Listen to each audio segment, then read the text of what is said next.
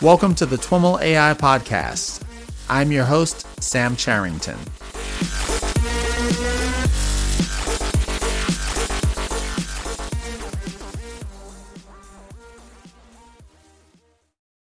All right, everyone. I am here in New York City for the O'Reilly AI Conference, and I'm with Pankaj Goyal and Rochna Dand. Pankaj is the Vice President for AI and HPC Product Management at HPE, and Rochna is Director of Product Management with HPE InfoSight. Pankaj and Rochna, welcome to This Week in Machine Learning and AI. Thank you. Thank you, Sam, for having us. Absolutely, absolutely. I am uh, excited to jump into our conversation. Uh, Pankaj, you're keynoting at some point. When is that, or both of you? Uh, both of us. Uh, it is today afternoon, and our topic is how HP is helping our customers get the best out of their data by using AI. Awesome, awesome. Well, we'll dive into that. But before we do, I'd love to learn a little bit more about your background. Why don't we start with you, Pankaj? Sure, Sam. Um, I'm a computer science engineer by background, by education. Back in the days, actually, I did my bachelor thesis in natural language processing when we were trying to parse a mixed language text, a mixture of multiple languages, and uh, and since then, it is fascinating to see how the world of machine learning has evolved over uh, the last ten to fifteen years. Um, I did a stint at uh, McKinsey and Company as a management consultant in tech um, in tech industry, and I also ran a startup in the mobility space back in India. At HP, um, I today lead the product management for this exciting space of AI and high performance computing. And before that, I used to learn, run uh, business operations and strategy for our data center business. Awesome. Awesome. Thank you. Rochna? So I started again. My training is a master's in computer science, and I did an undergrad degree in computer science as well. And uh, my specialty actually was computer graphics. And so as soon as I graduated, I made a beeline for SGI, which was the hot computer graphics company at the time, long, long ago. Mm-hmm. Uh, but ever since then, I've worked at a series of high growth startups, mostly truly category defining startups. Um, I worked for Loudcloud which was Netscape founder Marc Andreessen's startup after he, First he ASP, Netscape, right? yes, cloud before wow. cloud. Honestly, before you know, it was before virtualization came along, and so cloud was hard to do before there was virtual machines. Uh-huh. Um, and so I was there for about five years. We uh, we learned a lot, and from there I went to VMware, and I said virtualization is going to solve a lot of problems. and so mm-hmm. I did product management there. I did a lot of uh, work in the, their hypervisor and vCenter, their management uh, flagship product. And then from there, I went to Nimble Storage when Nimble was really small. Um, and that is where we thought about uh, how to bring AI to the IT industry alongside our main line of business, which was uh, storage, enterprise storage. And then um, Nimble Storage got acquired by HP approximately two years ago. And I've been heading on product management for InfoSight, which is our AI ops product at HPE. Uh, so, Pankaj, why don't you walk us through a little bit of the presentation that you're giving and uh, the way you think about AI at HPE? Sure, Sam. So, we are really in uh, living in some really exciting times today. AI has come a long way uh, in terms of expanding the world of uh, possibilities. Um, and it can be attributed to the data explosion that we have seen and also the compute power explosion that we have seen over the last, uh, I would say, three to five years even in our personal lives, AI touches up each of us very closely. Uh, my two kids, uh, five and two year olds, they actually know how to talk to our voice assistants, and it's it's it's amazing to see how they interact with some of these AI driven machines and uh, gadgets in our homes. We at HP truly believe in this power of transformation, which is being enabled through AI. It is almost a natural step where we collected a lot of data over the last five to 10 years and now we are trying to get the real insights which can impact our, the way we live and the way we work in our daily lives. And we are truly excited about this potential, and it is one of the top priorities for us as a company. When we think of AI, we really think of it in three pillars. Um, pillar number one is how we are bringing um, the best people, the best technology, and the best partners to our customers to adopt AI to help them in their journey towards an AI led transformation. and I'm going to talk more about it.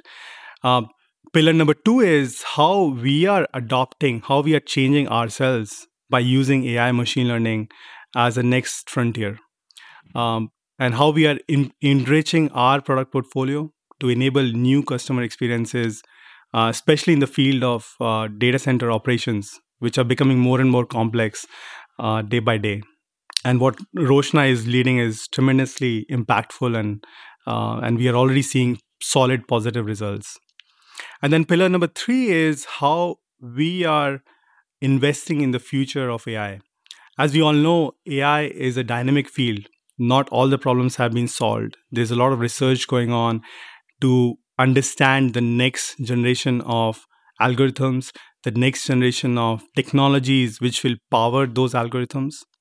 And through our le- efforts by Hewlett Packard Enterprise Labs, we are investing in these efforts uh, specifically around memory driven computing which are which becomes really critical as the data set size increases um, and through our efforts to unleash to understand the next generation of accelerators like dot product engine which is our efforts to effort towards it. So these are three pillars for us um, ai for our customers number two ai within our own products and then number three is ai for the mm-hmm. future and when you think about ai for your customers mm-hmm. how do you characterize where your customers are I mean, HP is a huge company, lots mm-hmm. of customers, lots of different sizes and shapes and industries. Uh, is there any kind of one way that you think about where that customer base is with regards to AI? We are definitely seeing that all the customers are not at the same point in their AI journey. We think of customers in three different stages on the maturity of their AI, adoption. There are a large set of enterprise customers which are just getting started. So they do not know the exact AI use cases. They're almost anxious about adopting AI, uh, but they're trying, trying to figure out what to do about it. Number two is we have a set of customers which have figured out where to get started, but they are experimenting a lot. And I think a lot of enterprise AI is experimentation today. And then number three, we have a set of advanced customers. And to their credit, they have been investing in AI for 5, 10, 15, 20 years. And they have reached a stage where AI is almost in their DNA of how they work, how they strategize, and how they shape up the future of not only their own company, but the whole industry. And we work with them a lot as well.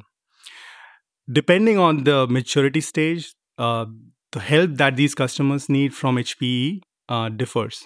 If you are an enterprise which is looking to get started, HPE helps them by providing them the advisory services to get started to understand which what is happening in the industry what is the landscape like what are the use cases to get the maximum roi if you are running an experiment your problem statement is different. Your problem statement is where is my data? What is my data pipeline? How do i get my data scientists? Um, how do i prove the roi so that i can get more investments from my cio or from a ceo and there we pro- we follow a solution centric approach where we bring in our best in class people, um, data scientists, uh, solution architects, data engineers, and we bring in our best in class technology, uh, right from compute to storage, from edge inference to training in the data center. And then we bring in a curated list of partners who can help in that journey. Uh, there is a lot of fragmentation in the ecosystem. Many startups are coming up. Uh, everybody is talking about AI. We act as that trusted partner to help our customers understand which partners to work with. And through this combination, we are attacking specific use cases for our customers. For example, today we work with five leading car companies in helping them in their self driving projects we are working with leading manufacturing companies in the US and in Asia to help them improve quality control on their factory floor.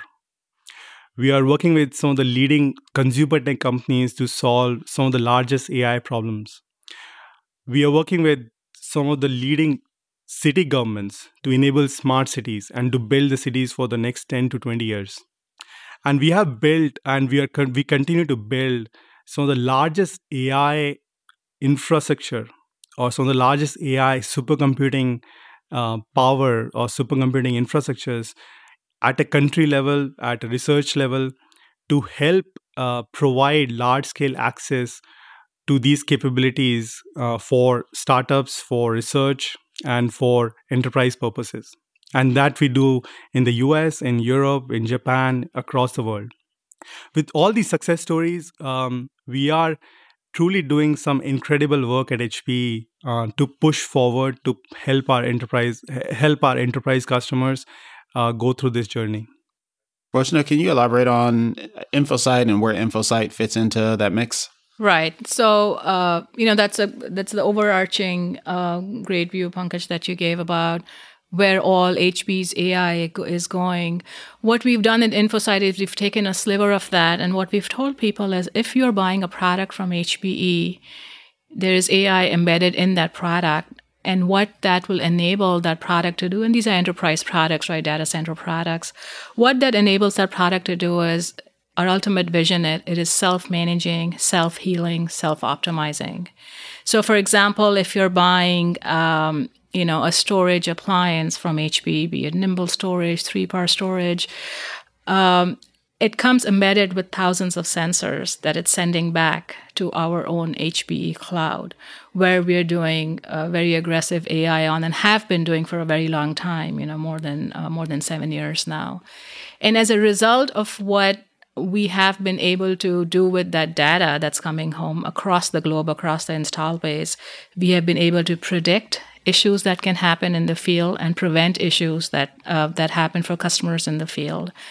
Um, and so when you're buying one of these appliances and you install them in your data center, for example, uh, you can be uh, there's a lot of benefits you see from them. So, for example, uh, the amount of uh, time and skill level you need to manage one of these devices uh, goes down. You know, we've measured recently doing surveys of our customers anywhere from 75 to 90% fewer resources required uh, they run optimally. We have a customer uh, recently who who uh, participated in you know an activity with us to actually quantify what they've been able to get through buying these products that are embedded with AI that manage themselves, and they showed us how they saved um, close to a million dollars in not having to buy additional hardware equipment because through uh, the machine learning that we do in the back, we were able to tell them how they can recover resources and optimize how they run applications uh, on these on these capabilities.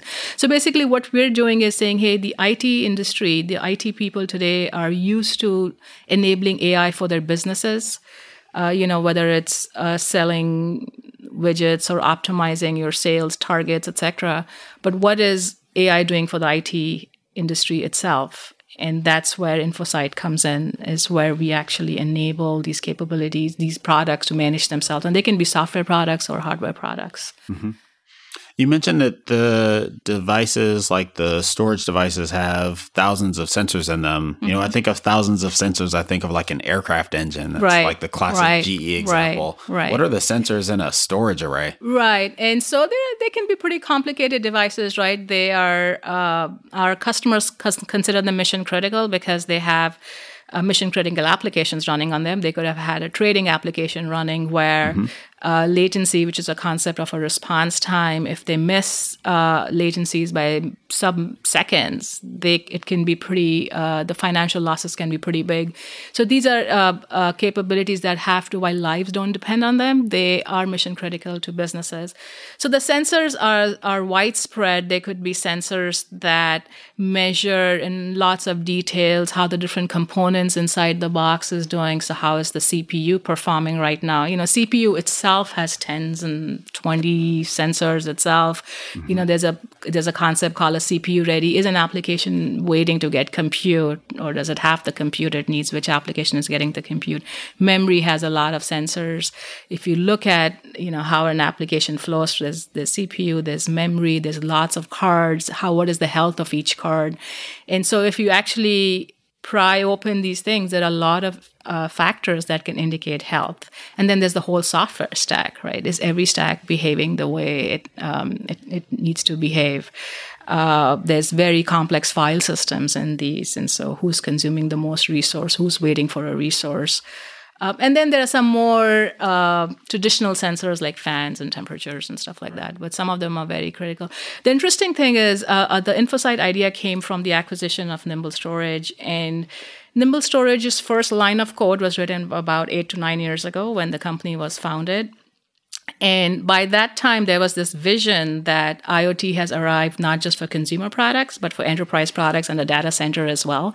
And so when our engineers wrote the first line of code, they had that uh, that vision in mind of they needed to telemetrize everything that they're writing. So they actually mm. built very deep sensors into each and every line of code, thinking that later when they go into debugging mode or when they understand how products behave in customers' environments and data centers, this will actually help them. Mm-hmm. Right? I mean, initially what we had was like a doctor's stethoscope and now what we have are these very fancy MRI machines. So that's kind of the equivalent. They had those MRI machines in mind when they wrote that. And so it tells you about the health, it tells you about the performance, uh, it tells you about events uh, that are going on, uh, false as well. It tells you about configuration settings. Each customer sets these things up, you know, with, with different configurations. We, I think we often talk about kind of technologies that were born in age of the web and technologies that were born in age of mobile and how kind of what's available impacts the way technology evolves and uh, the idea of you know enterprise technology being born in the age of IoT and AI and what the implications of that are, I think is kind of an interesting one, starting from kind of taking advantage of all of this telemetry data that's available and pulling it in so that something can be done with it. Right. So there was a leapfrog advantage, right? Uh, by the time we started, uh, there were a few naysayers in the industry, and they said, well, enterprise products are running mission critical applications, sensitive applications for businesses. Uh, people are not going to send you data just like you connect IoT, a consumer product through IoT. They're not going to send you this data. And, mm-hmm. You know, we found out that our attach rate for this data was 97%. These were enterprise companies. Meaning the customer had the option to. They had the option. They had to turn it on because it okay. was a time when we, one share of customers would send us streaming data from their highly sensitive equipment back to our cloud and trust us with that data, mm-hmm. we figured by default we leave it off and the customer can opt in.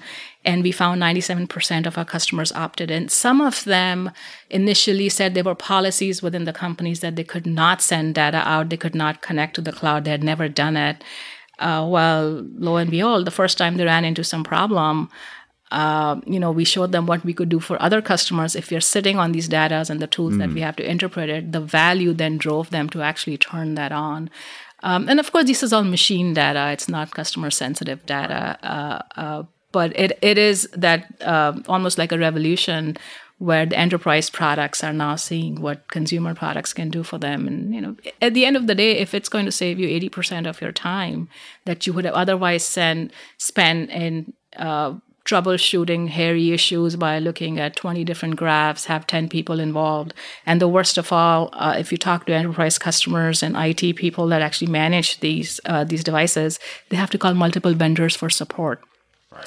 What we did at Nimble Storage was because we had so much automation and insight built into our products, we did not have level one and level two support engineers. We never hired those as a startup we hired directly level three engineers. So you know how you call on the phone and someone asks you and tells you reboot the thing, or you know just gives you some list of a script that they have, and then they pass you to the level two engineer, and then finally you know you talk to the gods that are actually talking to the developers.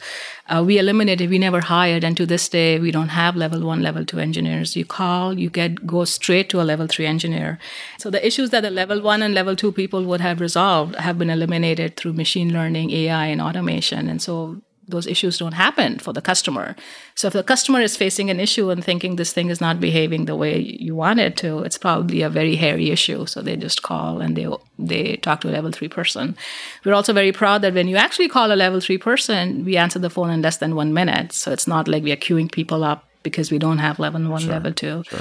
Our customer satisfaction scores are extremely high 4.9 out of 5. This is customer self reported saying how satisfied they were. Mm-hmm. And even these hairy issues we solve in less than 45 um, minutes. These are issues that can take weeks sometimes to resolve if you don't have that level of insight and you haven't built the machine learning models to automate. Can you maybe walk us through the one of these an example of one of these hairy issues that um, comes up that may take hours or weeks to troubleshoot and how the data and machine learning plays into definitely. solving that? Definitely. And uh, i can't name names so this is a large customer in the oil and gas industry. They make additives for uh, uh, additive products for oil and gas, uh, a very uh, global Sounds like company. This is going to be a real example. It's going to be a real example. Uh, the revenues are about six billion dollars. Okay, you can Google it now and, and, see who this is. But they came to us, um, and you know they were looking to buy more gear from us. And this actually is a is a story from 3PAR storage arrays that we sell and they said they have been uh, uh, they just cannot add more workload they've been having issues with workloads that are running today of course the response times have been sub milliseconds but they have not been able to expand the footprint and they were running VMware's uh, VDI, which is a virtual desktop uh, product, which is very popular in very large companies. Um, they actually had consultants come in from different vendors, which also I shall not name. We're all friends, but they had uh, different vendors come in and there was one vendor assignment that was engaged for about you know months trying to figure out what the problem was why they could not put more workload on these devices and why there was erratic behavior uh, you know the people collected a lot of logs etc that couldn't fix it um, this was the time when 3PAR was just coming on to InfoSight support, the product itself, because, like I said, it started with Nimble Storage. Now it's coming on to all HPE products. And so we uh, 3PAR came on. We started collecting a lot of the telemetry starting doing a lot of the analysis on that. And literally within a matter of days we could show them you know it takes time for the data to come and for us to analyze. And then what we do is we show the data to our support people and we reflect it back to the customer through a portal. And they could log in and out of the thousands and thousands of virtual machines they had they could pinpoint a few virtual machines that were behaving strange. And what happened in those virtual machines was it's a virtual desktop. So when the user logs out of it, it triggers an antivirus scan, and that takes up a lot of the resources. But to find those needles in the haystack was very hard before we had all this modeling that they plugged into.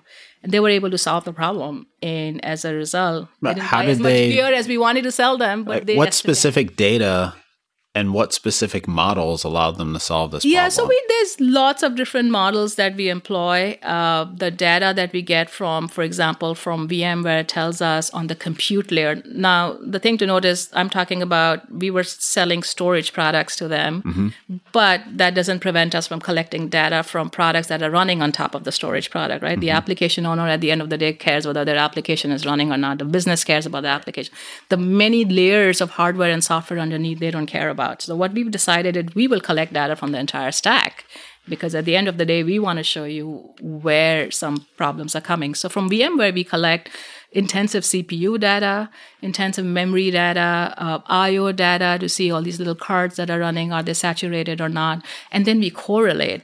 Um, and so we have uh, some um, uh, today mostly supervised uh, machine learning models. You know, we do regression analysis for some, we do classifiers for some others. We are just starting to go into unsupervised.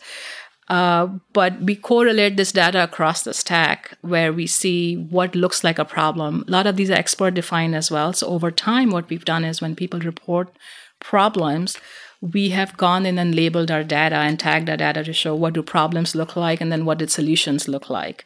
Um, and so there's a lot of that that modeling that we have done in the past as well. And so we are sitting on these patterns where the patterns can detect and say this is a problem and this is what solved the problem. And so if you look at our UI, there's recommendations that we make and say, you know, your number one recommendation is you can move this virtual machine to another resource that has XYZ specification. Number two recommendation is you can throttle this virtual machine. So these problems I'm finding the needle in the haystack we're able to do because it's pattern recognition. If you were a human being going through each and every virtual machine and seeing how it was behaving, it, you know, it would just uh, exhaust the time. It would take the two weeks. well, not the two weeks. I think we had people working on it for weeks and weeks. So it would mm-hmm. be more of a, I would say, at the scale of a year or so, because we're talking about thousands and thousands of virtual machines that these environments have. Mm. Uh, so you need to have patterns that. Uh, that you can just scan through and we do it automatically all the time you don't wait for somebody to complain and it mm-hmm. can it can highlight and so the models that you're working with do they you you mentioned supervised unsupervised and regressions and things like that do they tend to be fairly uh, simple traditional machine learning time series kinds of things or uh, deep learning like what's the spectrum of Yeah. complexity So for the models today, they're so they're relatively simple. You know, there's now it depends on the use cases. Sometimes we do a lot of forecasting. For example, we help customers do capacity planning, and they're simple forecasting tools that we use today. We use Arima, for example. Uh, what um, and then for the prediction capabilities, uh, our supervised are uh, uh, you know regression uh, analysis, classifiers. We do decision trees. Um, very simple for right now, but we have a team of data scientists that are just focused now on going deeper into into the data now. no pun more- intended Yes. yeah. So they are now going. They are exploring more neural networks, for example, uh, and to see what they can get out of that. Um, you know, initially when we started eight years ago, we just did even simple SQL queries and pure correlations, and that revealed a lot of uh, uh, lot of capabilities that you know nobody had done this for the IT industry prior. I'm imagining if you've got uh, a dashboard that you're presenting to IT folks and telling them they need to go do thing X, reboot the reboot the storage array or something, probably in more detail or more uh, fine grain. But this whole idea of explainability, like it's not just do this; it's like why you know you need to do that. To what degree does that come up? Right. So, you know, there's always uh initially people want to be cautious, especially with when the systems are mission critical. When you tell them to do something, they want to know why. You know, their jobs depend on this. If if they do something wrong and the application goes down, you know, there's financial uh, consequences of that. Um, and but over time, people build confidence. So what we do today is, uh, you know, l- predicting what's going to happen uh, and knowing how to prevent it based on the the models that you've trained in the past is one thing. What we've also gone and built because of this, uh, there was a necessity to build automation. And so when when we do, you know, today we have I don't know more than there's hundreds of thousands of deployments in the field across the globe right? And the models are running on all of them. So the scale is huge. And like I said, we don't have many people supporting that, right? So we build a lot of automation, and these tools will actually then detect that something is going to go wrong. For example, there may be some uh, memory issue that's going to happen that will impact certain applications. So we automatically notify the customer. What we hear from our customers often is somebody called me and told me a problem is going to happen, which I've never experienced before. It's usually me banging on the doors, right, and saying, There's a problem, help me. Uh, and so we notify the customer, and it is very easy for them to quickly see the symptoms because we can tell them what the symptoms are. You know, if you tell them where to go look, they can go look there and see it for themselves. It's just a problem that when the scales at which IT admins manage these devices, they don't know where to look, like uh, let alone beforehand. Even after issues happen, they don't know where to look. So we show them the proof of the pudding. There's a little bit of information we give them. Uh, now the customers have built so much confidence in these uh, these predictions that we make that they have actually asked us, since you know this with so much confidence, why don't you fix it for us? And that is actually where our vision is as HPE. We are we are now building capabilities to go fix these issues for customers. So once you buy the product, you put it in your data center. You have these eyes and ears and hands that are going to take care of it and fix it for you. And the reason we can do that uh, at reasonable cost is because we we we've automated it, right? We're not putting um, people behind that. But customers do ask. Initially, they are Yeah. skeptical and they do ask, but they very quickly see the credibility behind it. Uh, because you can actually, once you know where to look, you can look and see that this is actually something that's going on.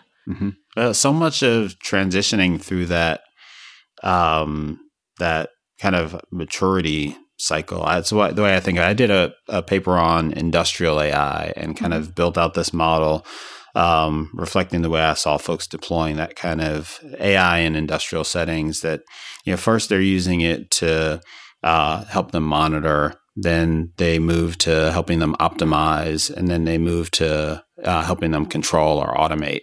And it's kind of a maturity spectrum, and it's really the you know where a given company is. It's all about trust. Like how much do they trust the technology? That do they trust AI to give them recommendations that will actually optimize what they're trying to do.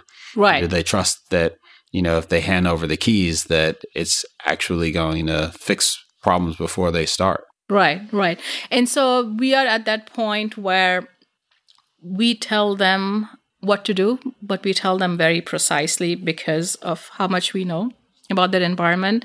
And they have gone gotten to the point where they're trusting us because they're seeing when they do make the changes that we ask them to make, that it makes it actually solves the problem, right? So the keys are there in their hands now.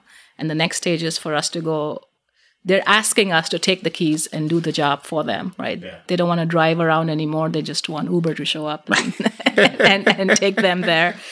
Um, I imagine providing a rich level of detail is part of what helps create that trust.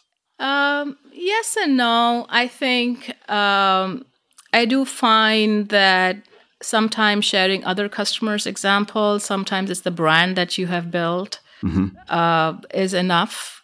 Uh, each each uh, customer is different. There are those that are very hands on and they like that.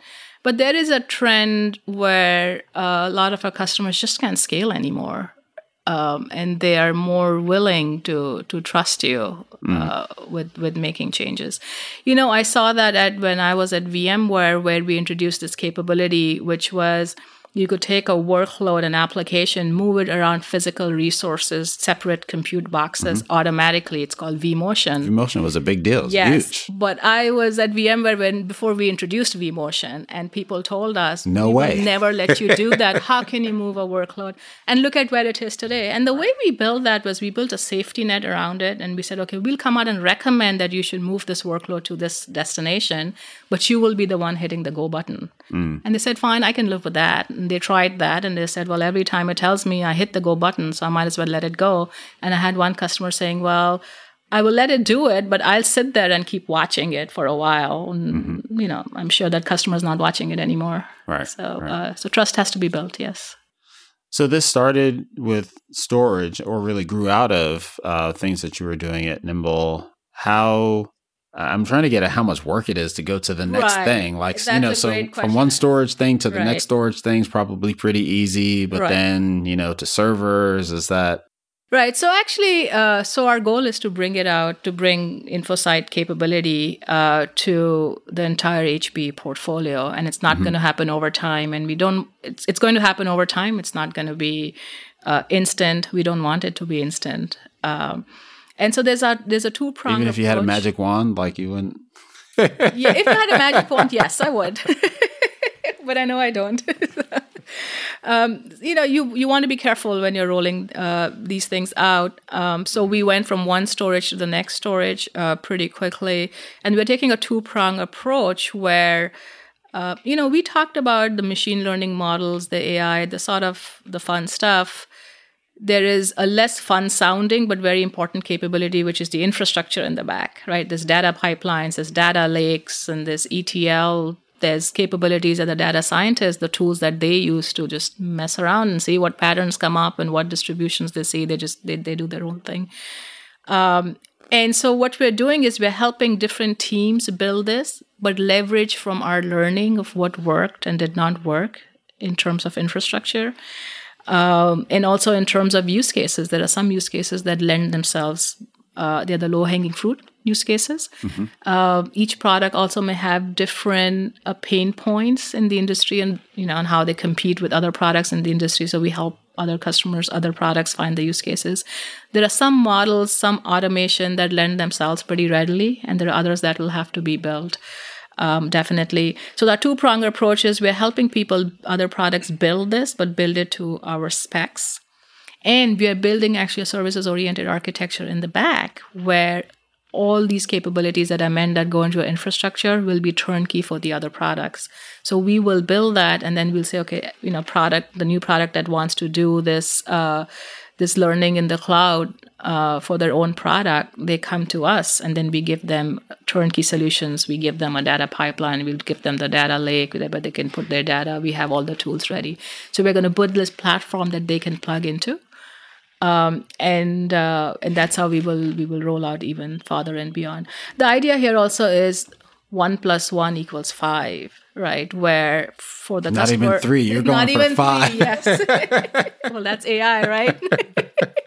but the idea is um, you can see patterns across the board that are much more valuable than if you just showed did correlations, for example, mm-hmm. within your own silo, right? When the correlation jumps the silo, imagine for the application, sometimes this is all the same resources underneath, right? We may think it's a, it's a server, it's a storage, it's a networking device, but from an application's perspective, application owner's perspective, it's all the same. They're all means to ends to his application, right? Mm-hmm. And but if you can correlate, you can eliminate you know things that look like false positives in the silo for example but to, to, together they may make sense and you can pinpoint um, accurately so there'll be some domain learning in each capability uh, that will build over time but there is lots to leverage already that's in place so pankaj when you think about the capability that you're bringing to bear with InfoSight uh, and maybe even more importantly what you're learning from engaging with customers around you know data and telemetry and AI and automation. How do you see that more broadly impact the portfolio at HP so broadly we are making our portfolio more intelligent um, and we are enabling uh, new user experiences which were not possible in the past. And uh, hp InfoSight is a great example of how we can do that in a data center environment. Uh, we have similar efforts going around on the Aruba side, where um, Aruba is bringing some of these capabilities and even more uh, at the edge. Mm-hmm. So, overall, if you look at HP's vision, we do want to bring in new experiences and intelligence uh, to our end customers um, to make their life simpler so that they can spend their time on more value added activities and uh, they can benefit from a lot of automation, a um, lot of prediction, and uh, ultimately move to this uh, long term vision of self healing, self maintaining data centers. Um, so we are truly excited by that. And the other other angle of that is uh, we are learning a lot uh, while we are building InfoSight, not only on the customer side but also on the backend side uh, in terms of how to build these large scale data infrastructure. Um, and we are taking some of these learnings to our customers who are uh, so, who are trying to solve the same problem. How do I handle large amounts of data? How do I connect my data pipeline from where I'm collecting data to where um, actually I can train my data to where I can infer from the model that I've trained. So we are taking that learning as well as to our customers to help them solve similar problems for different use cases in their own environments. Mm-hmm. So, as an organization, as a company, we are definitely learning a lot. We are um, we are moving fast, and uh, we are committed to enabling this vision.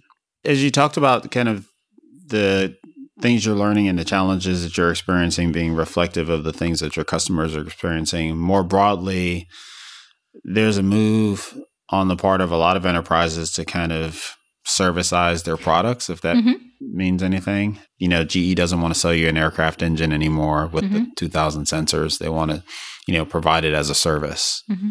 Uh, do you and this open to either of you do you see it moving in that direction i guess it already has in a way you know with saas but you know with the kind of the physical right. infrastructure that you know right. we're delivering to it organizations right and you know i can i can I can take my my attempt at that. You know, there's been a little bit of a pendulum effect, and I think we're kind of settling in the middle of that pendulum night right now, where the traditional was, you know, you own everything, you manage everything. The more control you have, the better it is for your business. Um, you know. Uh, and then it started to swing in the other direction where it said, I'm going to put everything in the cloud. I just don't want to own anything on my books. I want to go to OPEX. You know, I'm going to stay focused on my differentiator and uh, the industry started believing, well, everything is going to the cloud. And I know a lot of um, people in investment banking started to believe everything is going to the cloud. What's going to happen to these companies that are sending equipment for the data center? Well, now cloud has been out long enough where mm-hmm. people have had experience with that, enterprises have had experience with that, and learned that that is not the you know the be all that they thought it was, and it's mm-hmm. not going to solve all the problems. And so it's coming back to the middle where there are um, uh, they need people have decided they do need to own infrastructure, have their own infrastructure, go with a best and best of breed infrastructure, have control on it, etc. But they're also now looking at seeing how instead of managing day to day, they can do services um, on it. In, in, the sense, have pay someone have a managed service provider for them, for example, right? And then managed service provider is a great model for companies like HPE just for the record, InfoSight is given away for free today. And so what we're saying is we will use technology to do as much management automatically for you for free customer. But there are those higher level services that we need to offer that are very context sensitive to that customer or are very specific to that, their needs. And we have now a very thriving business built on services of these capabilities. Now, whether the SKUs transfer from paying for the device and just, mm-hmm. just all the way paying to services. I can't comment on that. I don't think that's in the works today, mm-hmm. but that is more of a financial exercise, right? But the idea is first you leverage technology to automate a lot of those things, predict, prevent, automate, and then you offer services at a higher level, right? It's an interesting question because the labor component is a big part of right. the cloud value proposition, right. and if you through automation eliminate eliminate that, right, that kind of impacts where that pendulum settles for a lot of organizations. I think. Right. It's it's also that um, services, in my view, is an experience, um, mm. and it is not an experience only for the IT team. I truly believe that it is an experience for the whole company. So it is an experience for the CFO. It is an experience for the CIO. It is an experience for the business unit GM. It is an experience for the CEO. And uh, and we are treating um, as a service, as an experience, addressing all these stakeholders. Uh, HP GreenLake is one of the top priorities for us, which provides us as a service workload, as a service IT in a hybrid environment, whether it is on prem, whether it is managed service providers, or whether it is um, off prem. In this hybrid environment, how can we provide this as a service experience to data scientists, to machine learning developers, to IT teams to CFOs is our uh, is a big focus area. And actually, um, recently, I think four or five months ago, uh, BlueData joined HP mm-hmm. family, and BlueData is our effort to provide AI as a service. It essentially provides containers as a service, uh, making it super easy for a data engineer or a machine learning developer or a data scientist uh, to spin off uh, the right AI or the right big data environments in their infrastructure, whether it, and and in a truly hybrid way. Mm-hmm. Um, so we are moving in that direction where we want to provide this as a service experience for machine learning workloads and other workloads as well, and we are committed as a company to do that. Well, Pankaj, Rochna, thanks so much for taking the time to chat with us. Thanks for having us. Thank you, Sam, for having us. All right, everyone, that's our show for today. To learn more about today's guest or the topics mentioned in this interview, visit twimlai.com. Of course, if you like what you hear on the podcast, please subscribe, rate, and review the show on your favorite podcatcher. Thanks so much for listening, and catch you next time.